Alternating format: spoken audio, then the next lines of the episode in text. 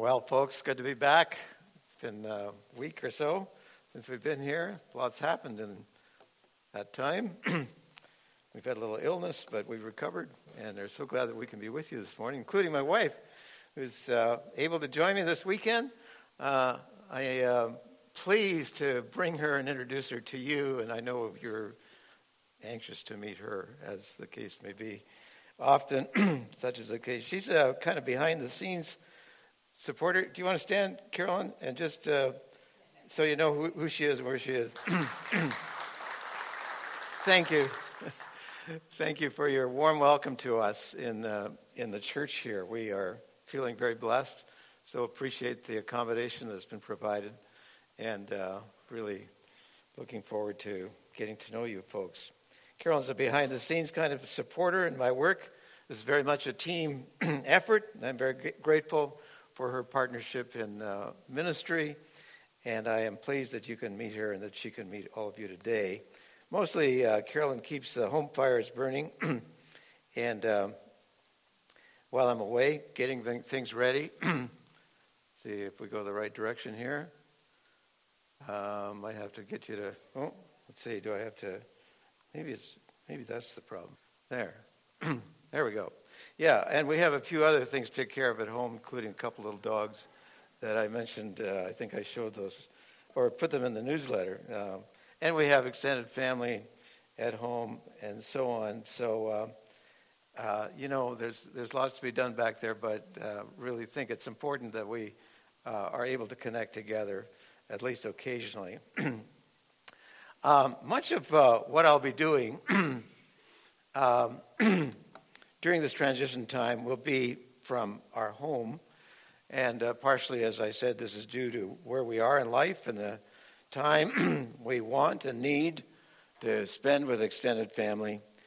Well, we've had some uh, commitments in the first part of the year that has made my uh, presence among you a little bit irregular. But as we get to the end of February, end of March, uh, things will smooth out a little bit more. I'll probably be here for couple of Sundays each month and the week between at least a couple of days on each end, that kind of thing. um, it's true that the work of a transition pastor is somewhat different from that of a resident pastor uh, or an interim pastor. For one thing, uh, I don't expect to be here that long, and I'm not here to do some of the things that a resident pastor might regularly do such as leading in weddings and funerals and that kind of thing. I'm going to be leading a lot on Pastor Brett and the elders for some of these other kinds of ministries. At the same time, I hope that I can in some way model a little of what a resident pastor's ministry should look like, preparing the services themselves and preaching, and uh, also helping develop ministries of evangelism and discipleship among all ages equipping people to do the work of the ministry. I always say there's uh, three basic things that a pastor needs to be committed to. One, of course, is preaching and teaching the word. And uh, the second is a pastoral care. You know, pastoral care is really, really an important issue. And the third is equipping the saints to do the work of the ministry. Uh, so those are the biggies. And of course, pastors have uh, strengths in one of those or the other in greater measure the uh, equipping the saints the ministry, for the work of the ministry is a kind of administrative management uh, area of ministry. So, anyway, uh, mostly I'm here to help you prepare and guide in the calling of your next pastor. Uh, the first part of this process is a lot with uh, laying some groundwork about how to proceed during this time. And along with Pastor Brett and Tracy and the board, uh, we want to do everything we can to ensure that ministry proceeds with intention regarding true worship, discipleship, discipling, that is, and evangelism at every level. As things proceed, uh, we also want to become quite intentional about an assessment of the church's needs at this time. So I want to commit to doing a lot of listening in different ways, uh, spending time with you, visiting, perhaps in your homes, asking questions, I, in fact, I, I really do like to get into people's homes if at all possible because there's something about seeing people and listening to them in their context that really helps to understand uh, what their lives are all about and what the church is all about in this context. Eventually, you might want to do a bit of a formal survey of what your thoughts are about the life and ministry of the church and uh, how it can perhaps be tweaked. And the assessment period is a time to collect data in order to get a decent uh, description of the church and the community in which it serves. And this will take a little time, but it is an important step in seeking to reach a conclusion about the kind of church that God is calling you to be in these days and the kind of pastor that is needed. and uh, regarding speaking during this whole process in the services themselves, as I have opportunity and with others who speak or lead, I want to focus on sort of the basic aspects of the Christian life and of what church life and ministry should be all about. So, from the Bible, we will visit various themes that are basic to the Christian faith and church ministry. And of course, one of the ministries that I try to emphasize in different ways throughout this transition time is the importance of prayer in this process. I really appreciate the fact that there initiatives have already been taken to emphasize prayer among you, as in the meeting that is held on Monday nights. Thankful for uh, those who have given leadership to that. But I hope that we can expand on that and involve as many as possible in prayer during this time. It's an Old Testament reference, but it's great relevance to the church today that you're very familiar with, no doubt. that if my people who are called by my name will humble themselves and pray and seek my face, then will I hear from heaven and, uh, and turn from their wicked ways, then will I hear from heaven and will forgive their sin and heal their land. So as we go ahead, you'll get to know more about me through the messages and through our work together, and I'll get to know more about you. And together, I hope that we can get to know the Lord better and uh, one another in this context. So, this is a time of uh, change for you and uh, your church.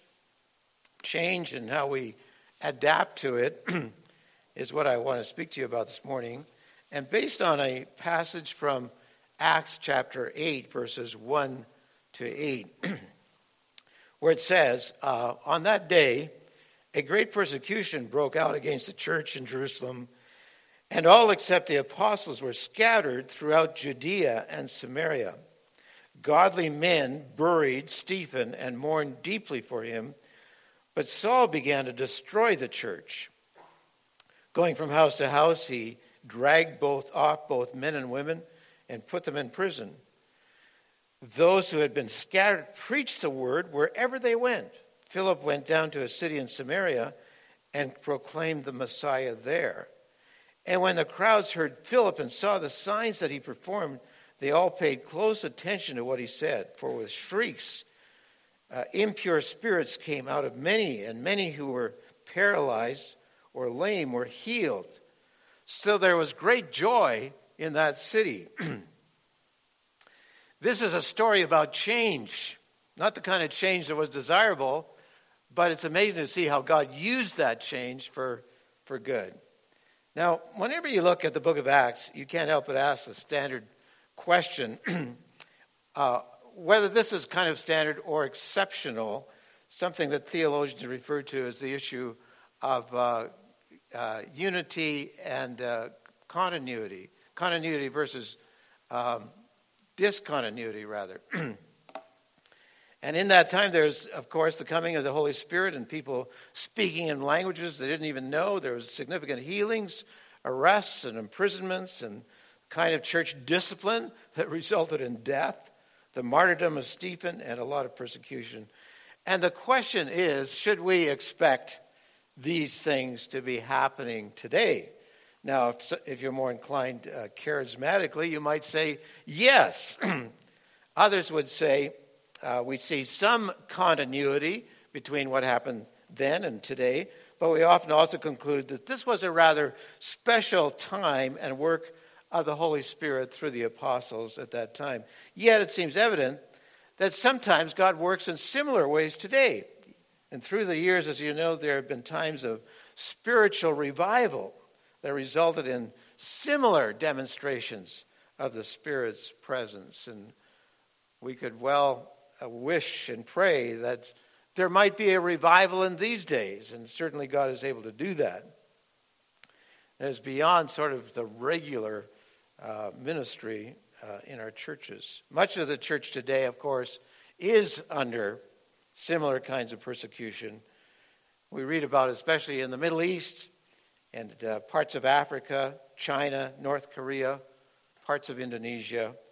Uh, there's an organization called Open Doors that documents persecution in the 50 most closely watched countries in the world, and many, many are killed. Uh, 5,989 this last year. Many are imprisoned, 6,176. And uh, churches burned, 5,110. Uh, Open Doors estimates that one in seven Christians around the world experience significant levels of persecution. And as you can see, uh, it's worse in Africa and even further worse in Asia. So, uh, you know, you can see from this that uh, some 312 uh, million Christians are living under pretty intense persecutions around the world. And then there's us. Persecution in our part of the world definitely exists, but it tends to be much more uh, subtle. Christians these days are often blamed, as you know, for various kinds of injustice, discrimination, intolerance, and so on. We could speak of that. So, doing the work of an evangelist or sharing the gospel is much more challenging in many ways. To avoid persecution, in fact, Christians tend to compromise. That is, sometimes they'll fit in with the culture, or they'll become more passive generally about their faith, maybe more careful about what they say and how they say it, and sometimes even more kind of reclusive. Yet Jesus' command to go and make disciples is still the same as it was, has always been. In any case, the whole point of the book of Acts is about the coming of the Holy Spirit and how his coming resulted in a rather explosive communication of the gospel and the establishing of churches in the midst of persecution.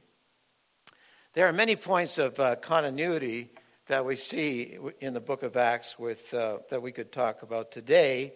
But surely one of them has to do just with the reality of change that God allows to or brings into our lives and how we respond to it. And the persecution of that time was a huge distraction and disruption for the church. It all started with the preaching and martyrdom of Stephen, and a Roman Jew uh, named Saul of Tarsus led it. But its effect in the end was very positive. The Christians were scattered everywhere, and the word was preached a, uh, to a much wider audience, according to verse 4 here of, of uh, Acts 8. And all of this speaks to how disruption occurs in our lives and the good that can come out of it. Only God knows why circumstances in our lives happen as they do, both in the church and in our personal lives. Sometimes things happen because it looks like evil is winning. But for the person who's a follower of Jesus, there's always hope, of which we were singing this morning. Regardless of the intention of others, God is able to bring change for good. Remember the, the, uh, the words of Romans 8.28, and we know that in all things God works for the good of those who love him and have been called according to his purpose. And this can also be true for some of the difficult things that God allows to come into our lives. Change of one kind or another is an inevitable aspect of our lives. Years ago, the philosopher Heraclitus of Ephesus said, You can never step into the same river twice. I'm not sure where he was going with all of that, but Despite the inevitability of change, we never seem to really get used to it. Most often we look at change as an enemy rather than a friend. So we tend to resist difficult change. And we do this because it makes us feel uncomfortable. It introduces new dynamics into our lives which force us to think and to act. We naturally resist change because it rocks our sense of st- security It makes us feel like we're losing control.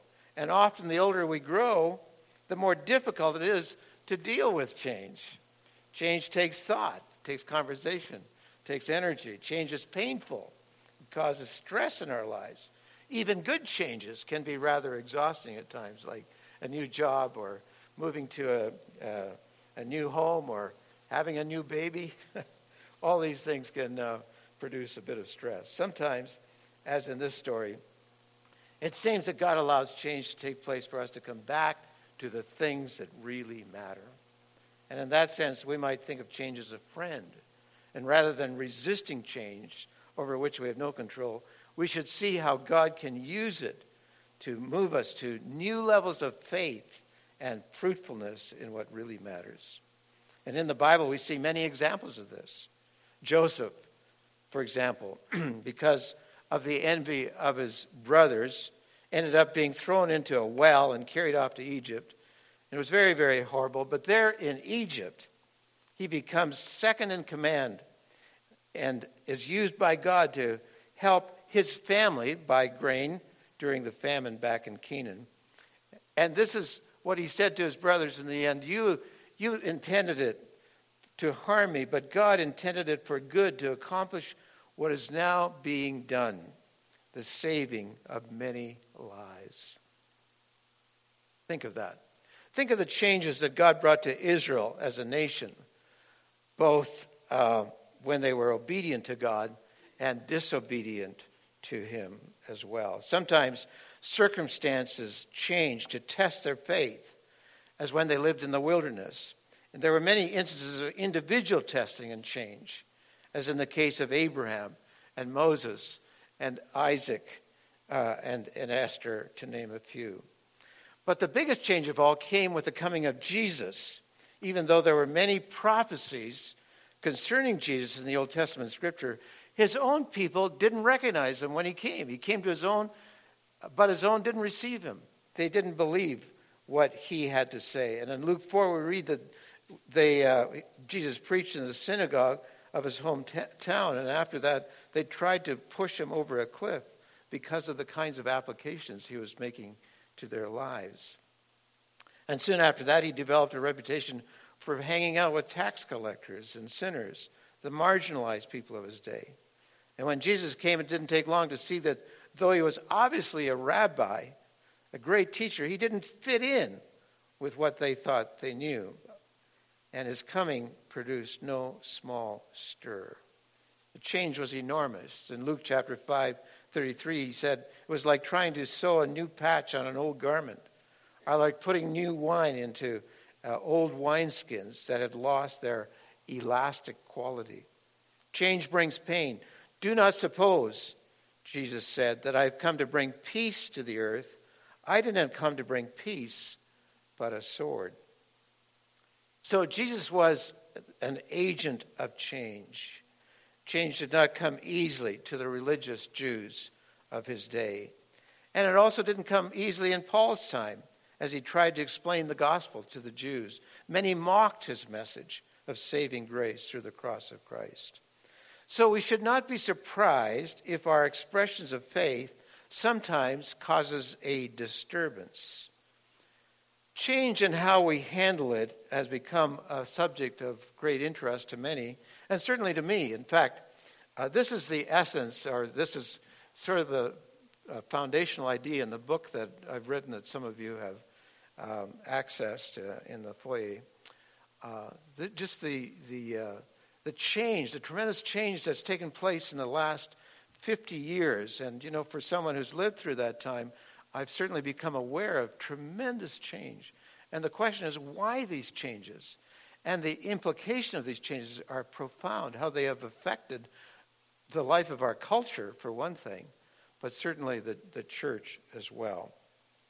So, um, uh, you know, you may, if you uh, look at the first few chapters there, see an illustration that I want to share with you this morning that was originally developed by somebody called Virginia Satir, uh, not particularly uh, not, not, not a Christian, I believe, but in any case, an analysis in many ways of what happens in regard to the change process that takes place in our lives. And as you can see from this illustration, you know, things may be going along just fine. We, we have sort of a status quo, but suddenly there's a destabilizing event. Suddenly something happens to upset everything. There's a death, you lose your job, someone does something to hurt you, there's an accident, a disaster, a loss of one kind or another.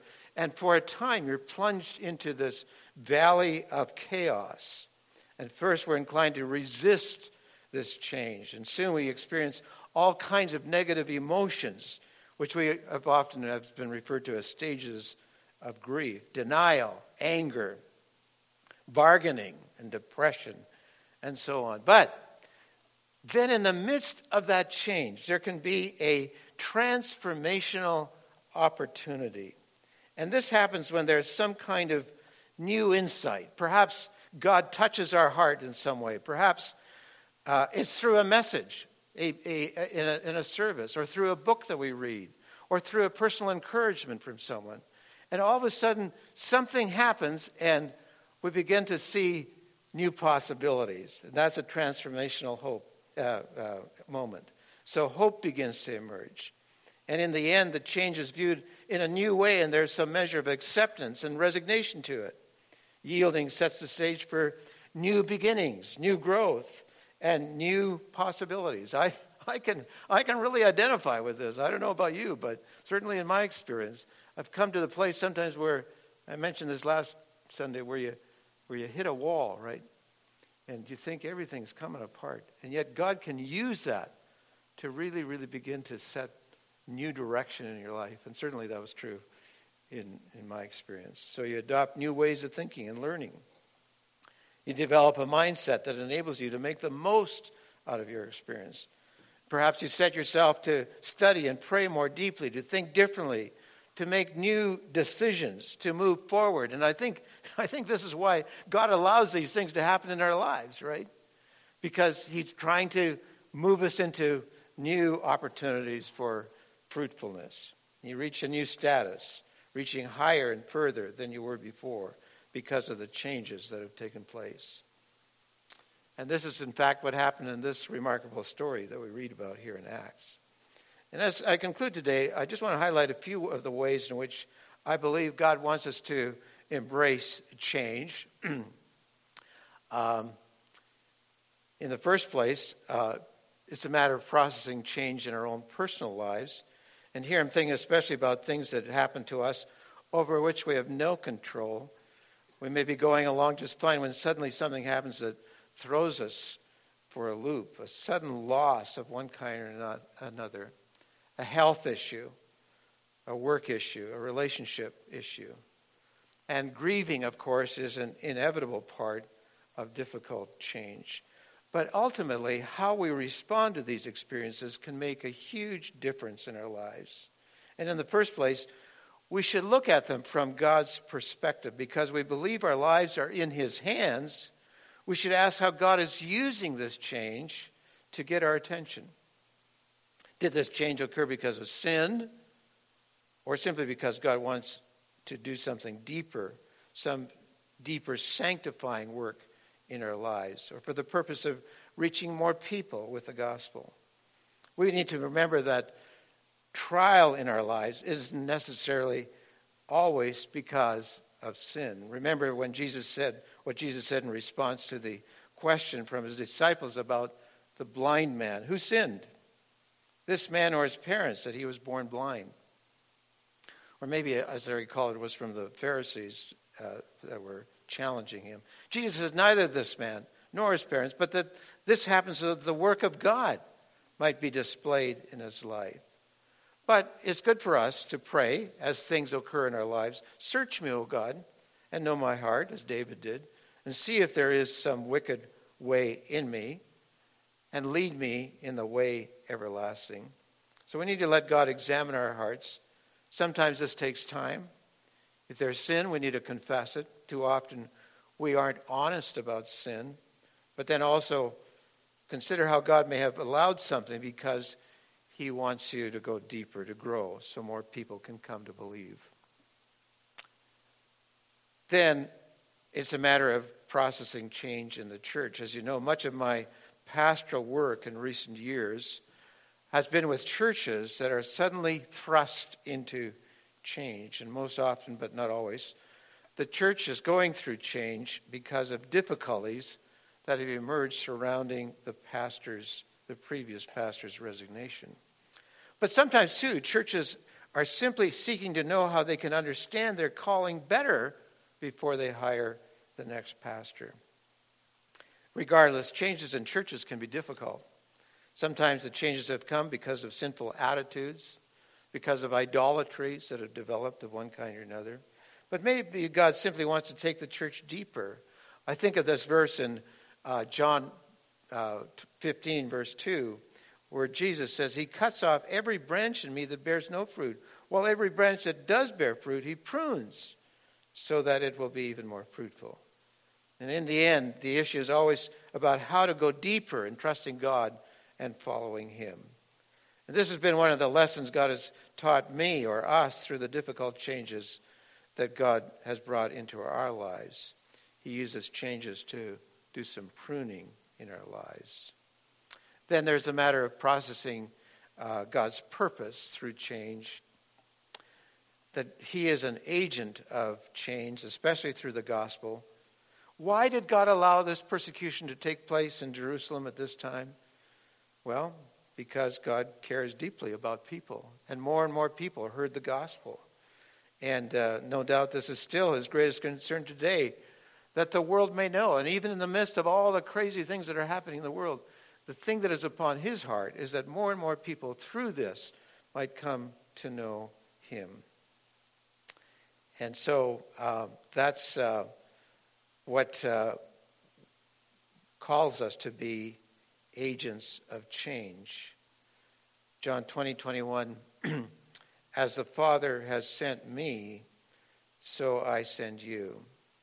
So, as we open up our lives to the ministry of the Spirit, we should expect that it will result in a greater understanding of the gospel and a commitment to make it known in the world.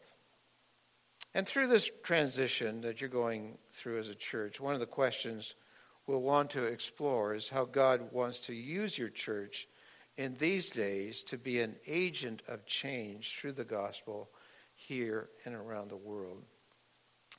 Have you been going through some difficulties? Has there been a, a change in your experience? Are you trying to, at this time, process what that means? I hope that this message this morning uh, can be an encouragement to you. Um, who was it? James writes, when all kinds of trials or, or trials, tribulations, difficulties come into your lives, don't, don't reject them as intruders, but welcome them as friends. Realize that they come to produce in you a quality of endurance. And let the process go on until you become mature in that process. Here's our final question How might God want to use change in your life or in the church for your ultimate good or for the expression of his kingdom? You know, we've gone through changes in our experience and in our family, in our lives. And uh, it's been tough. But, you know, God's God's been using it for good. And we keep trusting Him and praying for that outcome, and I hope you are as well. Let's pray. Father, thank you so much for this story in the book of Acts that talks about tremendous turmoil and change that came to these believers. We identify with them because uh, they're part of the church that we're part of. and uh, I thank you so much for the for the outcome of what happened there and how this can happen in our lives through too through the difficult things that that happen.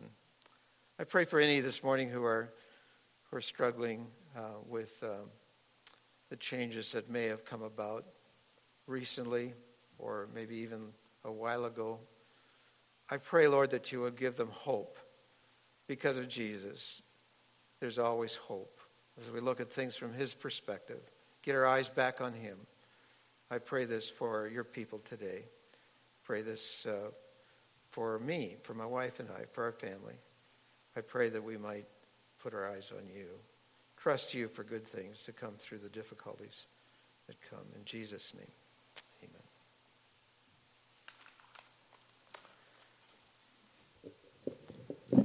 I don't know if we're ready to conclude. Yeah.